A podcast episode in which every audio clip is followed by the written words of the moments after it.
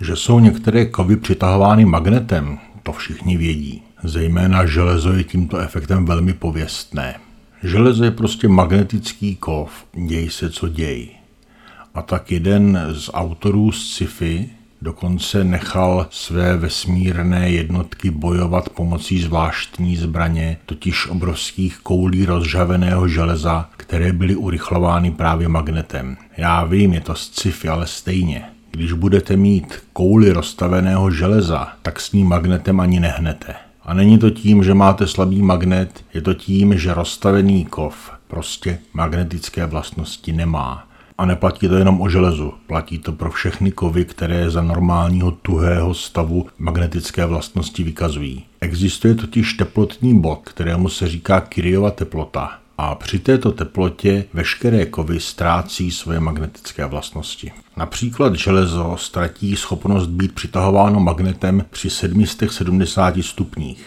Pro zajímavost teplota jeho tání je 1538 takže zhruba dvojnásobná.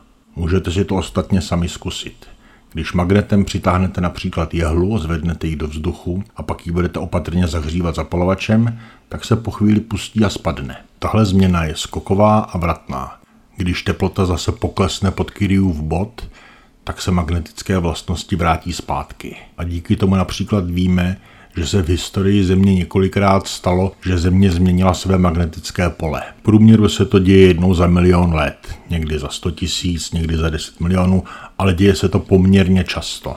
S velkou pravděpodobností nás tohle přepolování čeká v horizontu několika staletí, což je z geologického hlediska vlastně zanedlouho. Nevíme přesně, co se stane, jestli magnetické pole úplně vymizí na čas, jaký to bude mít vliv na kosmické záření a tak dále takže se samozřejmě tématu přepolování chytly různé ezoterické a New Age weby, které tak rády věští změny konce světa a věk transformace, ale podle toho, co víme z nálezů, tak se velmi pravděpodobně nestane nic. Země se přepolovala mnohokrát a nikdy to nevedlo k žádnému vymírání druhů ani k žádným apokalypsám a velmi pravděpodobně ani tentokrát nepřiletí plejáďané a neodvezou nás ve svých vesmírných korábech. Bohužel.